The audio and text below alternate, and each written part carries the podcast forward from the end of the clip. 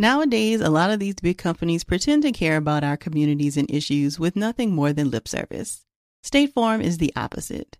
They're actively investing in programs and initiatives that help educate in financial literacy, give early career advice, and grow Black owned businesses, thus leading to generational wealth, which helps protect the future of our communities. Seeing our communities grow and thrive is something they care deeply about. They want to build a future that we all can be proud of. State Farm understands that representation alone doesn't mean authenticity, that it takes a good neighbor to sponsor programs like the ACT-SO, a year long program that recognizes and rewards high school students for their academic and cultural achievements, and to fund programs like Project Ready, a National Urban League program committed to the educational achievement of Black and Brown youth that to date participants have been awarded over $11 million in scholarship offers. State Farm believes that being better neighbors creates better communities and can have a long lasting impact. Like a good neighbor, State Farm is there. Hey, ladies, it's Dr. Joy. As women, we put our hearts into everything. May is High Blood Pressure Education Month, and it's time to focus on our heart health. Release the Pressure wants to help Black women look at self care as an act of self preservation. During High Blood Pressure Education Month, let's help get to our goal of 100,000 Black women putting their hearts first and learn more about their heart health. Visit iHeartRadio.com slash RTP for a chance to receive a $1,000 gift card to take care of yourself and prioritize your heart health. That's iHeartRadio.com slash RTP. I've seen quite a few videos on social media recently of young women soliciting help in finding the perfect dress for graduation. Might I suggest you add Macy's to your list? They have lots of options for dresses that will transition perfectly from under your gown to that incredible dinner with family after the ceremony. Check out options from brands like On 34th, Michael Kors, DKNY, and many more. Shop at Macy's.com or in store. You may have heard that most people who are black have O type blood. O is commonly needed for emergencies. But did you know one in three of us is a match for patients with sickle cell disease? Regardless of blood type, every day our blood saves lives and eases the pain of those living with sickle cell. Donate blood at Red Cross to help save a life. Black excellence is in our blood. Visit redcrossblood.org slash ourblood to make an appointment now. Buying your first car can make you feel like a superstar as it's a big purchase, but it can take time to get there. Intuit is the financial platform that helps everyday people prosper. Whether you're trying to manage your money or trying to run a business, Intuit gives you the confidence to take control of your finances so you can live your best life. Intuit helps you take control of your finances through products like TurboTax, Credit Karma, QuickBooks, and MailChimp. Intuit has helped 100 million people live their best financial lives. Visit intuit.com, I N T U I T.com to start living yours. Let's get into it.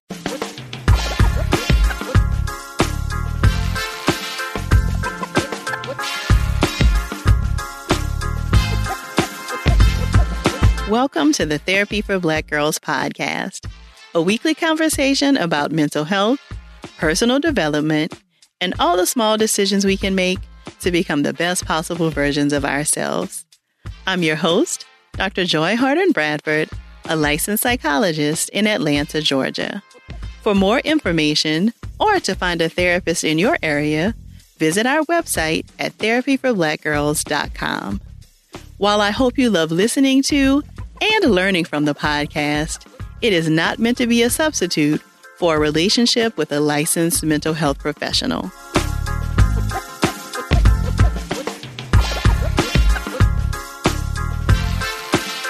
Hey, y'all. Thanks so much for joining me for session 105 of the Therapy for Black Girls podcast. In today's episode, we'll be digging into living the single life and many of the emotions one can experience while single. For this conversation, I was joined by Dr. Melissa Robinson Brown, who's a psychologist in New York. But before we dig into this conversation, and y'all already know it's a good one, let's show some love to our sponsors for this episode. If you're a part of the Thrive Tribe or follow us on our social media channels, there's a good chance you've caught one of our many conversations about sisters enjoying coloring books and coloring apps as a part of their stress management or self care routine. Coloring can be incredibly helpful in managing anxiety, helping you to be more in touch with the present moment, and engaging your sense of playfulness that is often lost when we grow up. So I'm incredibly excited to tell you about Color Noir, N O I R. It's the first and only coloring book app celebrating Black women and culture. Color Noir was created by husband and wife team Moyo Okome and Nicaila Matthews Okome, who's my sister in podcasting. They've combined their talents to create a high quality app experience using coloring to celebrate Black girl magic in all of its glory. I've had a chance to download it and color a few pages, and I already know y'all are gonna love it. It's free to download, and to get it, all you have to do is open up your iOS App Store app, search for Color Noir, that's N O I R, and enjoy. Make sure you hit subscribe in the app so that you can get all of the amazing images, updates, and premium content dropping each and every month. Again, it's available in iOS in the App Store right now, coming to Android soon. And the name of the app is Color Noir, N O I R. Go ahead and get started on your beautiful images and then share them with me on social media so you let me know how much you love the app. Support for today's episode also comes from Naturalicious. Naturalicious is the world's first vegan, high performance hair care line that delivers the results of 12 products in only three. It's designed to reduce time spent on hair care and is proven to save up to 80% of time on wash day. Naturalicious was founded by innovator Gwen Jimmere, who is the first and only African American woman to hold a patent on a natural hair care product. These products are great specifically for busy women with curly and coily hair, also known as 4C hair, and they are all natural. They're sulfate, paraben, mineral oil, petroleum, gluten, and cruelty free. I've been using the products on my hair for the past two months, and they are now the only products I use. They leave my hair detangled after washing, shiny, and super moisturized. The first step in the process is a Moroccan Rhassoul 5 in 1 clay treatment that is your shampoo, conditioner, deep conditioner, and detangler all in one. And it now comes in a gallon size, so you never have to worry about running out. Step two is a moisturizing cream you can use to style your hair. And step three is the Divine Shine Moisture Lock and Frizz Fighter. These products all work beautifully together and take far less time for me to do my hair than any other process I've ever used. They are a complete lifesaver. So, if you want to cut down on the amount of products you use and get some time back in your busy schedule, then I definitely would recommend you try them. You can find the Naturalicious products in over 1,200 Sally stores nationwide, or you can buy them online at naturalicious.net. And just for y'all, we have a 10% off promo code so you can try or re up on your products. To use the promo code, go to naturalicious.net and enter the code JOY, J O Y, at checkout to get 10% off.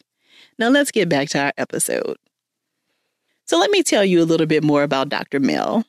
Dr. Mel is a licensed clinical psychologist, assistant clinical professor in psychiatry and adolescent medicine at Mount Sinai Medical Center, and an adjunct professor in the Steinhardt Department of Applied Psychology at NYU. She's the founder of Renewed Focus Psychology Services, a New York City based private practice focused on helping women feel like badasses in their professional life while also maintaining meaningful personal relationships, all in the context of whole body wellness. Dr. Mel's mission is to empower individuals to develop both the strength and vulnerability to show up as their most authentic selves in their lives, their careers, and in their relationships.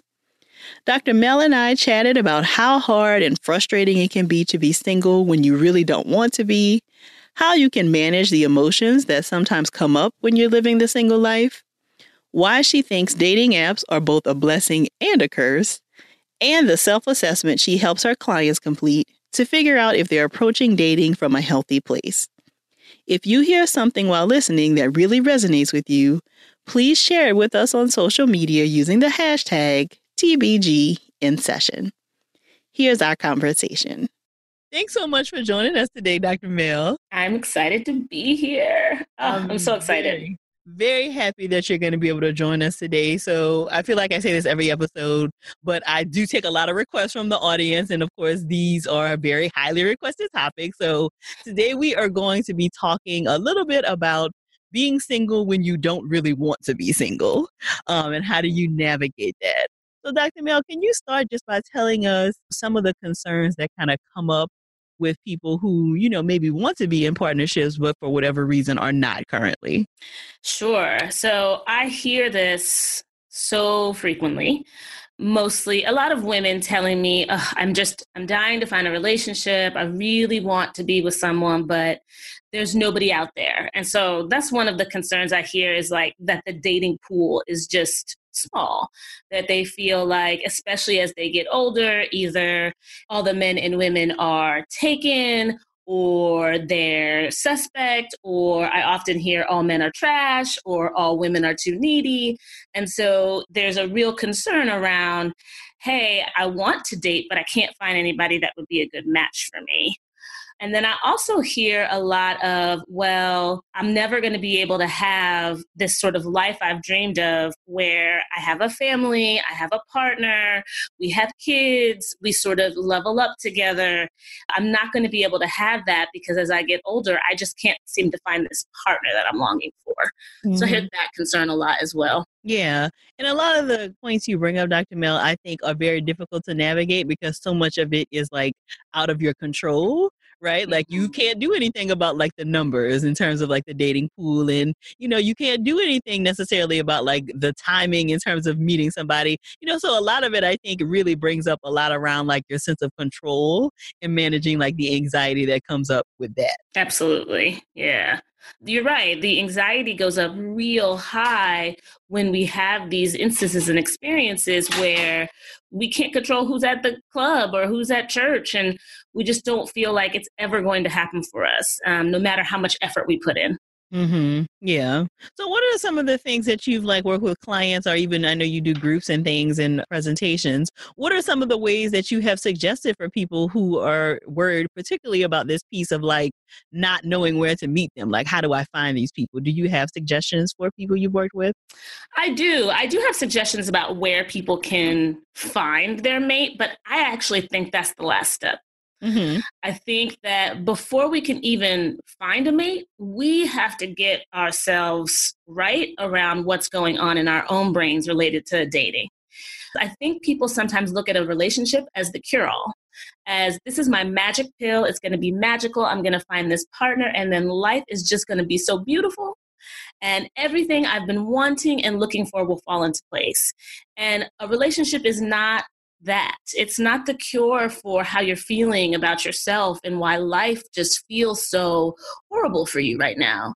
And so, sure, I give people suggestions on where they can find people and where they can date, but I actually encourage people to take a step back and let's do some work on yourself first so that when you are out there trying to attract a partner, you're attracting who you want right? Instead of attracting all of these people that you don't want and then coming back in the office and saying, look, I went on a date and still it was this person that like didn't have their life together or was only wanting me for one thing, you're going to attract what you don't want if you're not seeing what you want in yourself.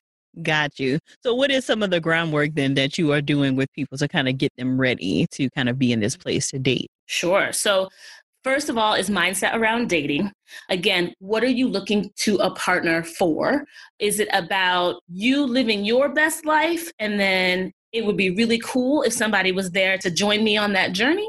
Or is it about, hey, I need somebody to complete me? So we really want to get clear around what you're looking at dating for first.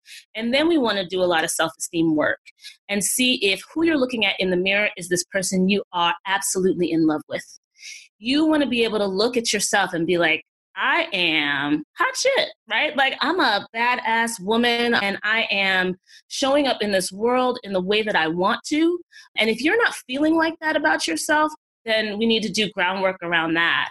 Building self esteem, looking at your inner self talk. What are you telling yourself about yourself each day?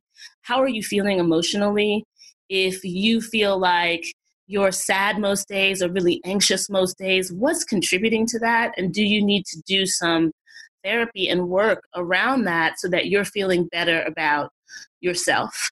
Um, so there has to be a lot of groundwork around do I feel good about the person that I am looking at in the mirror?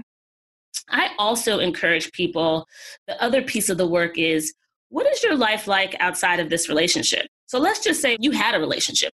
What would you be doing with your life if you had this thing that you're striving for? Would you be engaging in activities that feel really meaningful to you, that get you excited? Like, what are the things that get you excited and that you want to pursue? Are you doing those things? And if you're not, what's getting in the way? Right? Why are you unable to sort of bring some things into your life right now that are getting you excited, that are having you feel good, that are making you excited to get up in the morning and pursue those things. Because again, if you're out here living your best life, trust me, you're going to attract somebody who's also out here living their best life. But if you're not, then you're also going to attract people that aren't that aren't doing their thing and that feel like they can just get by when it comes to a partner. So it sounds like what you're saying, Dr. Mel, is a lot around making sure that you are feeling whole, that you can kind of go into this, you know, potential relationship as somebody who kind of can stand on your own and is looking for a compliment as opposed to, like you mentioned earlier, somebody to complete you. Yes, absolutely. Yes. Got you. I think for a lot of people, and I think particularly for a lot of people who listen to the podcast are like very high achieving and have, you know, kind of quote unquote done all the right things, right? You know, like done a lot of work on themselves, you know, working, you know, pursuing dreams, passions, that kind of thing, and maybe still are having trouble with finding this partner. So I think that is a particular struggle where people maybe have done some of this work in therapy and feel like, okay, I'm good, and I still would like to have this partner in my life. What kinds of things might you say to that or help a client with in terms of that kind of a struggle? Mm-hmm. So if you absolutely feel like you've done all the work, you feel like you're out here living a life that feels really good for you, you've also dealt with any of your past relationship baggage, right? So we have to deal with this baggage we cannot take our previous relationship baggage into the future relationship. So if you feel like you've taken the time to deal with your past hurts, to deal with things that either you feel like you haven't done so great in relationships previously or to deal with the things or the people that have hurt you in the past and you're like hey i'm here i'm doing everything i need to be doing and now i'm still looking for that partner then i would say all right so where are you looking for partners right what are the things that you're getting out of your house now remember you do need to get out to be able to meet people. right. you can't be home and wonder why you haven't met Mr. or Miss Right yet, right? So you you want to be able to get out and those things that you're pursuing that you enjoy right? Make sure you're out there doing things, even high achievers, right? Sometimes I hear a lot of women who are high achievers, they put all of their effort into work because it's a really big part of their identity. And I get it and I understand that, right? I'm one of those people who feels like work is a big part of who I am. And if I can succeed at work, then I'm feeling really good about myself. But we also can't let that take over if work is the majority of our time, we don't have time or space to meet people. So we have to just make sure that we're finding a little bit of balance there and you're going out and you're going to activities and to meetups that um, are in line with the things that you like. That if you are somebody who is very uh, devoted to your faith and you're building relationships in that way, not only just to go to church, because we've heard that before, right? Go to church and you can potentially meet people, but do things with your church, right? Join subcommittees with your church. Go to outings with the church in smaller, intimate settings where it allows you to talk to people and meet people. Go to the gym. If you're a gym rat, you're going to meet another gym rat right? So spend time. Don't just put your headphones on, put your head down, do your workout and bounce, right? Be aware of who's there. Who do you see frequently? Who can you just look up at say hi to and smile. You don't have to start up a whole conversation then and there and hand out your number. But some of this is just, hey, I see you here every day. I'm just going to say hello to you this one time and let's see where that goes. We sometimes lose sight of sort of these little things that can actually help us to meet people even when we're trying to find someone. Yeah. And I think this is the part where it's also really important to not be like so focused on the outcome that you yes. like miss the idea of like just meeting new cool people, right? Yes. You know, so somebody that you see all the time in the gym or they're in your small group at church or whatever, you know, like of course you may be looking for partnership, but you don't want to kind of go into it with the idea like, okay, this is going to be my person. It's more being open to the process of like, okay, this is a new person who may be interesting. Right, right. Absolutely. I was recently talking to somebody who was approaching dating like that. Every time they would go out on a date or meet someone, that would be their partner, their boyfriend, right? And we really talked a little bit about yeah, we've got a dating is about fun too, right? And it's just about meeting people. And so if you can open up your mind to that, it really changes the way you approach these situations. Right, right. So, Dr. Mel, you also mentioned, and I wanted to go back to that in case people may be wondering. You talked about making sure that you have dealt with any of this like past relationship baggage. Mm-hmm. Uh, so, what does that mm-hmm. look like? Like, mm-hmm. what kind of work do you need to do to make sure that you have kind of unpacked all of those suitcases to be ready for your next trip? Mm-hmm. Right. So, this is not the easy work, right? Because dealing with relationship baggage, Dr. Joy, means that like I not only have to deal with people that have hurt me. So I have to confront that hurt. I have to take time and explore what that hurt was like. And I have to be able to let it go. We hold on so tight to hurt we feel like it has to be our partner on the journey because someone has hurt us. And this is not to discount what it feels like to be hurt so badly by someone. But the reality is, we sometimes spend time saying, okay, that person hurt me. Let me pack it away. Let me push it down. And we don't ever just sort of sit in the space and say, this feels horrible and I'm going to cope with it and I'm going to focus on what this means and I'm going to, again, let it go. Once you've had a relationship with those feelings, don't hold on to them. Let them go and let them sit in the past. But I think the other piece of relationship baggage that people don't always deal with is what were you like in your previous relationship? What kind of partner were you in this previous relationship? We sometimes look at relationships and think the other person was the all bad person and I was the all good person. And it's a really polarized view of relationships because relationships take two people so if relationships take two people, and yes, he or she might have hurt you in the past, but it's possible that you might have hurt your partner. And there are some things that you might have been doing in your previous relationship that actually was part of the deterioration of that relationship. So we've actually got to take a, a more deep look at ourselves and see what we were doing but also just forgive ourselves for anything that we may have done, whether that be being unfaithful, whether that be being too intrusive whether that being very needy or even too you know so independent in a relationship that people couldn't connect with you we have to be able to look at our own stuff but also forgive ourselves for anything that we might be struggling with that we did in a previous relationship Okay, Dr. Mel, we're just going to take a pause for the cause right here because you have said a lot there. Uh, sorry. And no, no, no, no, in a very good way, though because I think we need to kind of like dig into some of the things that you mentioned just now. So, one, I'm thinking about just this idea that, you know, it is two people typically in a relationship. And so neither one of you were all good or are all bad. There was some particular dynamic that kind of caused the both of you to act and do the things that you did in that relationship. So, really being able to both forgive them, the other person, but also forgive yourself but I mm-hmm. also think you can't get to that place if you're not honest with yourself about how you may have done some things that you're not so proud of, or, you know, acted in ways that you didn't even really, you know, like that you may not have in previous relationships. And so it comes down to some of that self assessment, which mm-hmm. also spoke about in terms of this idea of like, were you too independent in the relationship and not really kind of creating a space for your partner to join with you in the relationship. So that makes me think about like what kind of self-assessment do you need to do to kind of figure out like how do I even show up in relationships? Mm, such a great question, Dr. Joy. And also, when you break everything down like that, you don't even realize how much you say sometimes when you get on. right? like, man, that was a lot.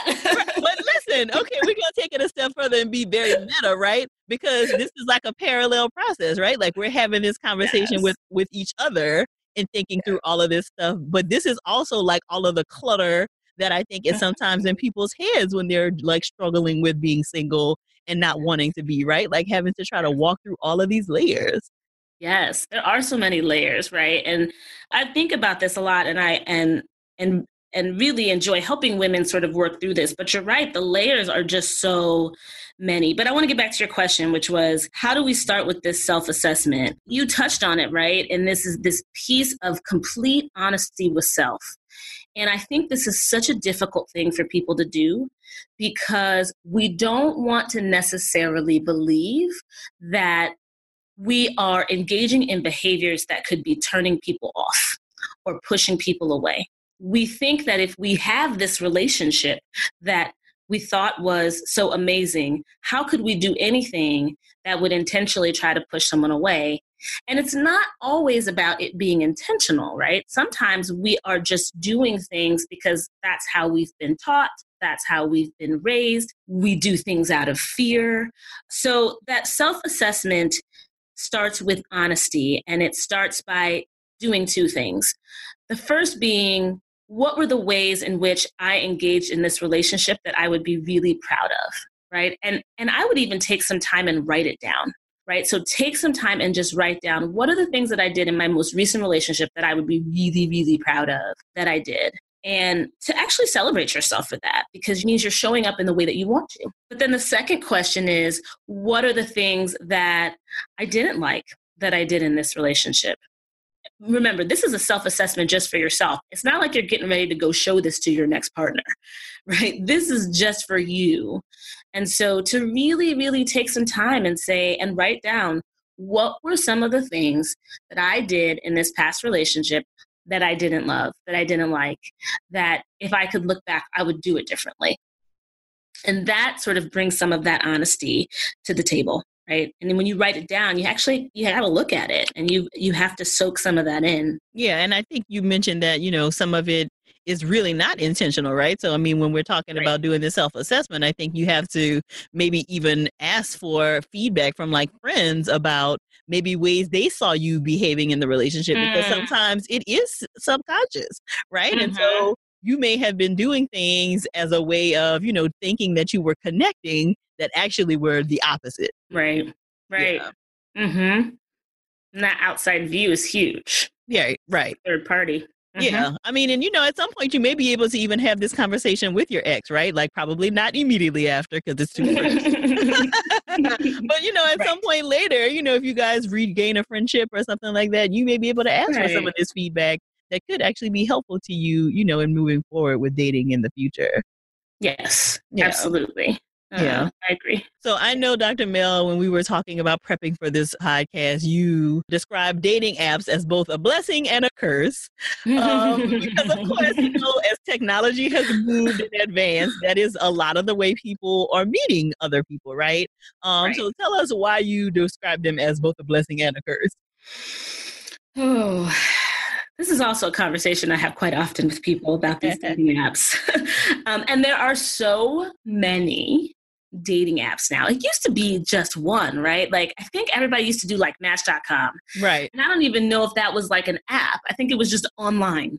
Mm-hmm. And so now, right, the market has boomed. Tinder, Match.com, Plenty of Fish, OK Cupid, Bumble, Coffee Meets Bagel, The League. I mean, like, really, there are just so many places that you can find. And what I hear often is that there's just so much overlap.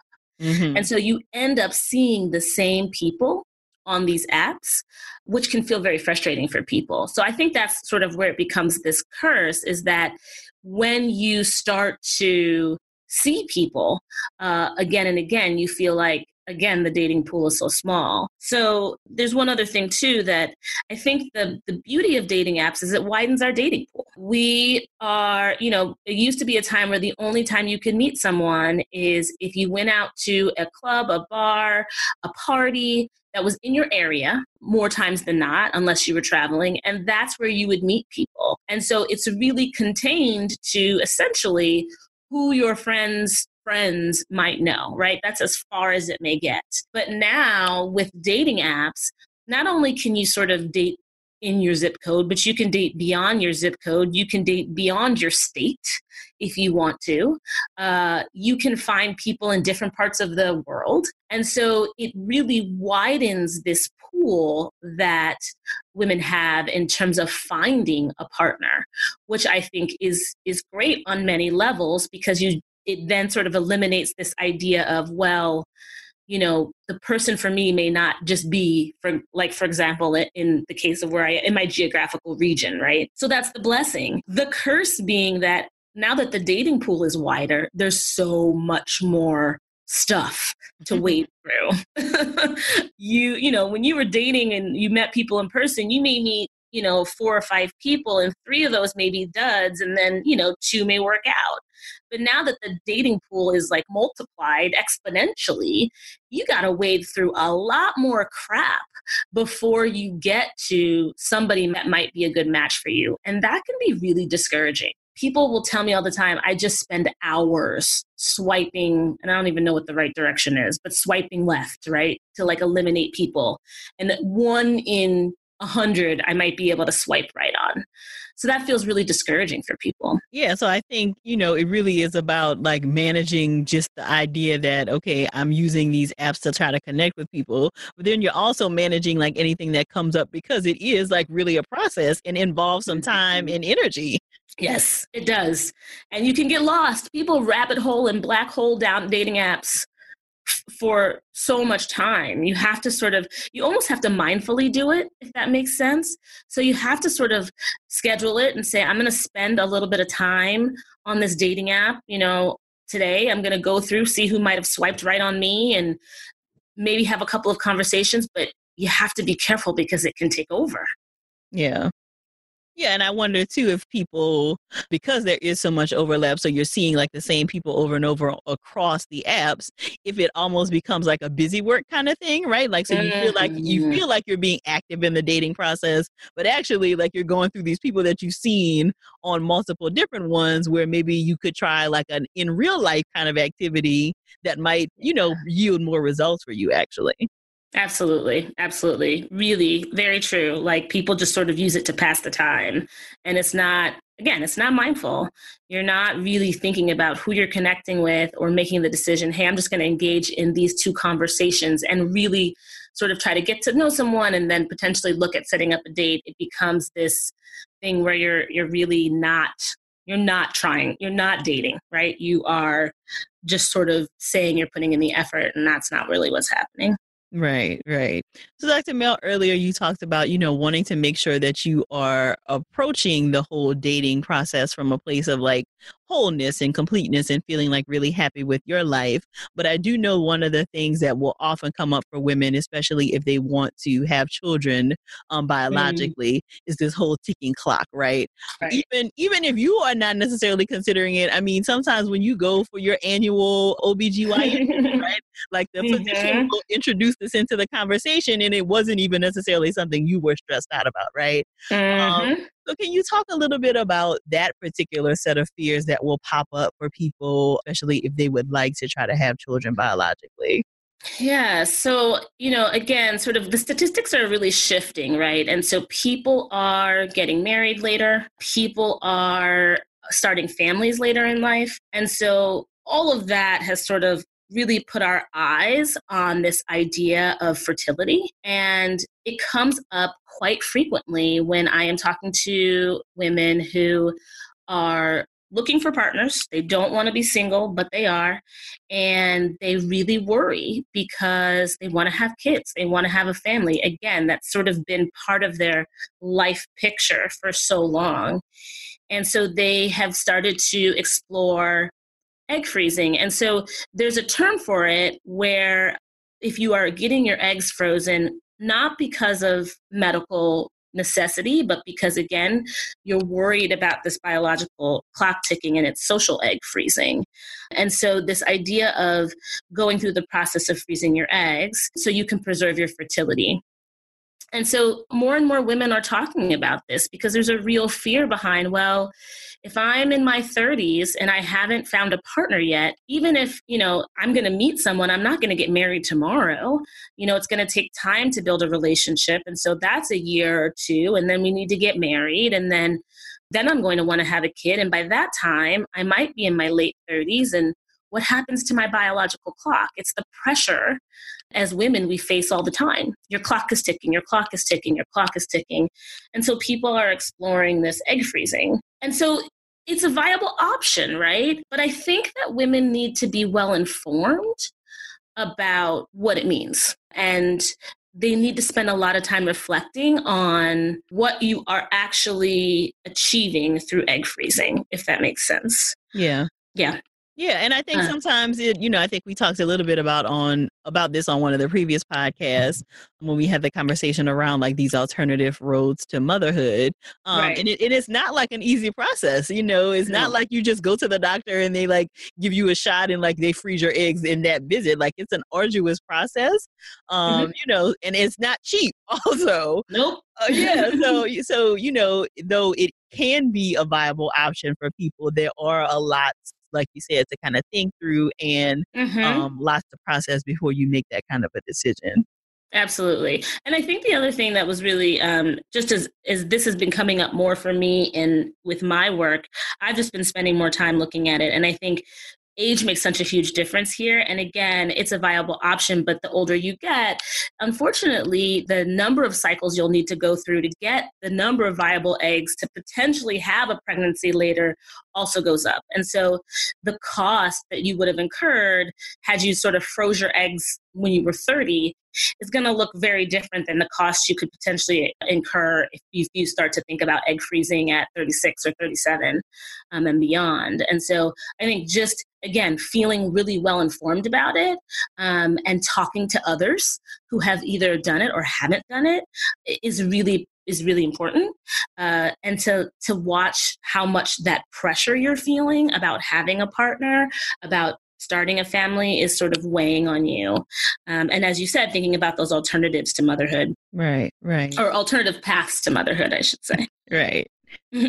So I think, Dr. Mel, and we haven't really touched on this, and I think that we really need to, that there is also a large part of like this whole conversation around like being single when you don't really want to, that is a grief kind mm. of a, a conversation and really having to grieve the loss of like these ideas about what you thought your life might be right now, grieving these ideas of what parenting may look like for you in the future. You know, maybe you wanted to do it with a partner, but you're committed and you will choose to do it, you know, single.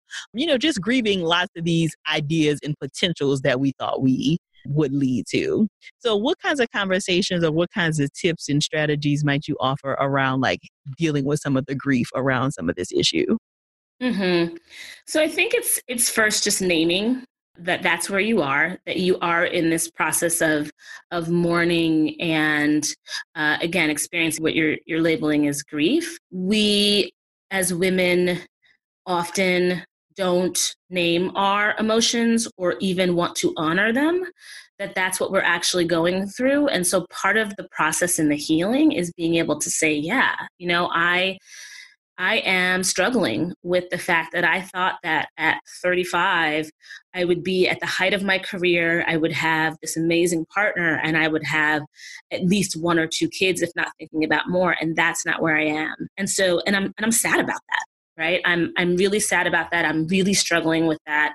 And so being able to first just name that that's where you are and to to and when i say honor that i mean to accept it to not judge yourself or beat yourself up or you know call yourself a loser or sit or or even start that dreaded comparison game right? Um, all of my friends are married and have you know children what's wrong with me?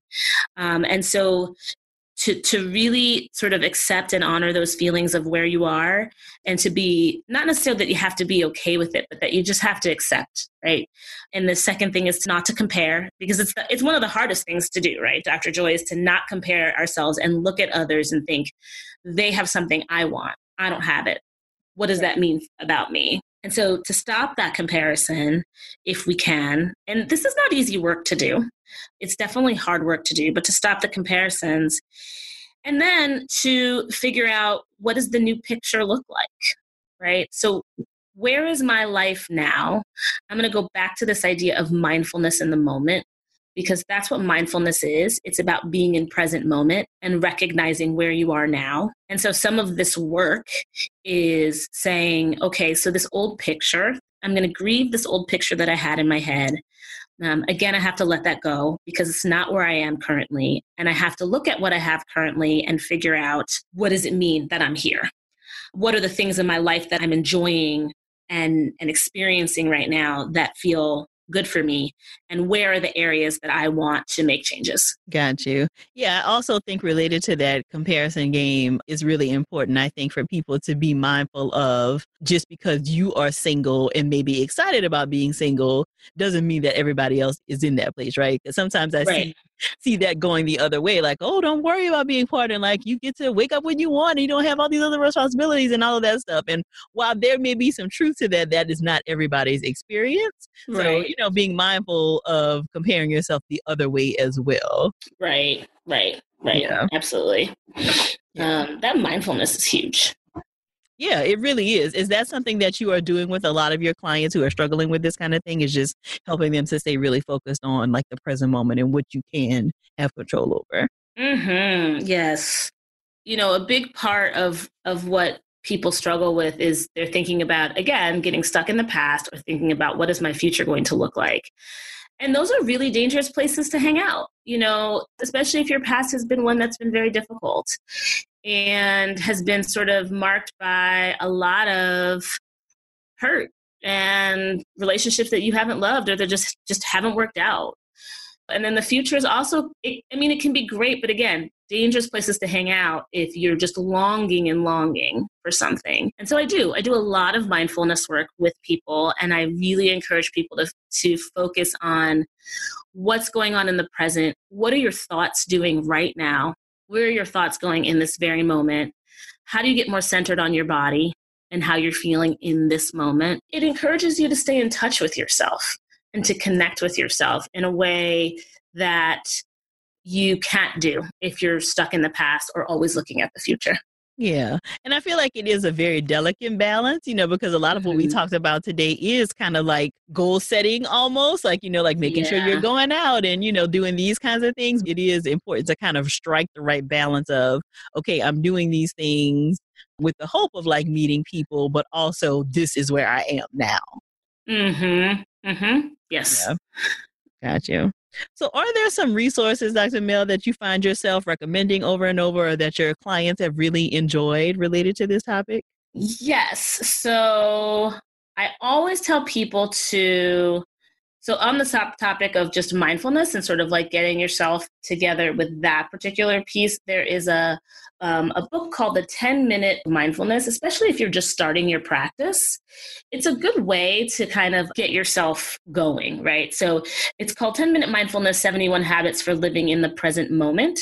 You can find it on Amazon, um, but it's a really great sort of way for you to start off your mindfulness journey. There is also a new book that I recently read, How to Be Single and Happy and it's by Dr. Jennifer Taitz, T A I T Z. It's another good one. And then there's a book that actually you recommended, Dr. Joy, that I give to my clients called Getting Past the Breakup. Oh, yes. So I like that one because it sort of gives us this getting past your breakup. I like it because it, it helps you in some ways to think about that last relationship and sort of to start to think about that self assessment piece that um, we were talking about a little earlier. Okay, perfect. And where can we find you, Dr. Mel? What's your website as well as any social media handles you want to share? Sure. So my website is uh, www.renewedfocus.com. So I'll spell it A as an apple, R E N as in Nancy, E W E D as in dog, F O C as in cat, US.com. So a renewed focus.com. I am on Instagram uh, at Fit PhD Mama, M O M M A. And then I am also on Twitter as at Fit PhD Mama and on Facebook as at Dr. Mel PhD. And doctor is D R M E L PhD. Perfect. And of course, all of this will be included in the show notes for anybody who missed any of those. Well, thank you so much for chatting with us today, Dr. Mel. I really appreciate it. This has been amazing. Thank you so much for having me on the podcast. I loved having this conversation with you. And so I appreciate you having me here. Thank you. I'm so thankful Dr. Mel was able to share her expertise with us today. To find out more information about her and the resources that she shared, visit the show notes at therapyforblackgirls.com slash 105. And you know we want to hear your thoughts about the episode, so please be sure to share them with us on social media using the hashtag TBGInSession. And if you love the episode, go ahead and text it to two of your girls right now so that they can check it out as well.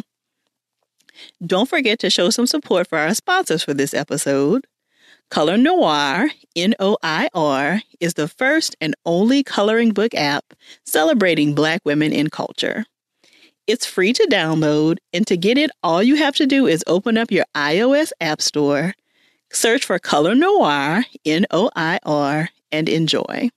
Make sure you hit subscribe in the app so that you can get all of the amazing images, updates, and premium content dropping each and every month. And be sure to check out Naturalicious. It's the world's first vegan, high performance hair care line that delivers the results of 12 products in only three.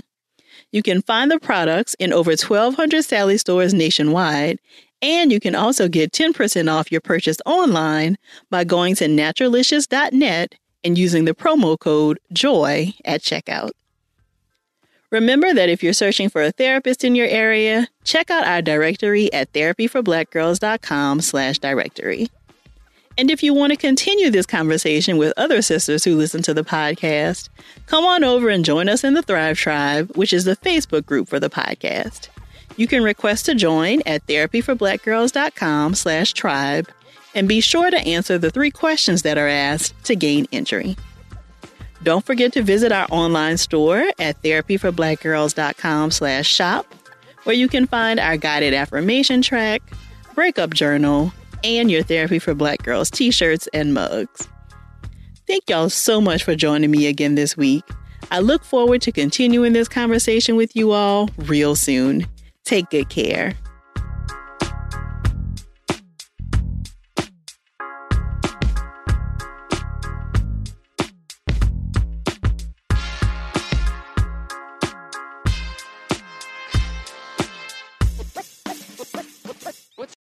Hey, ladies, it's Dr. Joy. As women, we put our hearts into everything. May is High Blood Pressure Education Month, and it's time to focus on our heart health. Release the Pressure wants to help Black women look at self care as an act of self preservation. During High Blood Pressure Education Month, let's help get to our goal of 100,000 Black women putting their hearts first and learn more about their heart health. Visit iHeartRadio.com slash RTP for a chance to receive a $1,000 gift card to take care of yourself and prioritize your heart health. That's iHeartRadio.com slash RTP. Looking for hair removal tools that not only deliver smooth results, but also empower you with a sense of complete control? Enter Conair Girl Bomb, your secret weapons for smooth, sleek results made just for women. From the ultimate Girl Bomb grip and professional grade blades, you don't have to compromise and settle for less.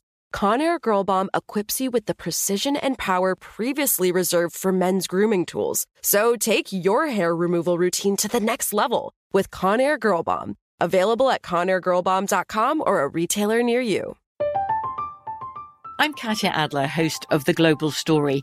Over the last 25 years, I've covered conflicts in the Middle East, political and economic crises in Europe, drug cartels in Mexico. Now I'm covering the stories behind the news all over the world in conversation with those who break it. Join me Monday to Friday to find out what's happening, why, and what it all means. Follow the global story from the BBC wherever you listen to podcasts. Nowadays, a lot of these big companies pretend to care about our communities and issues with nothing more than lip service. State Farm is the opposite.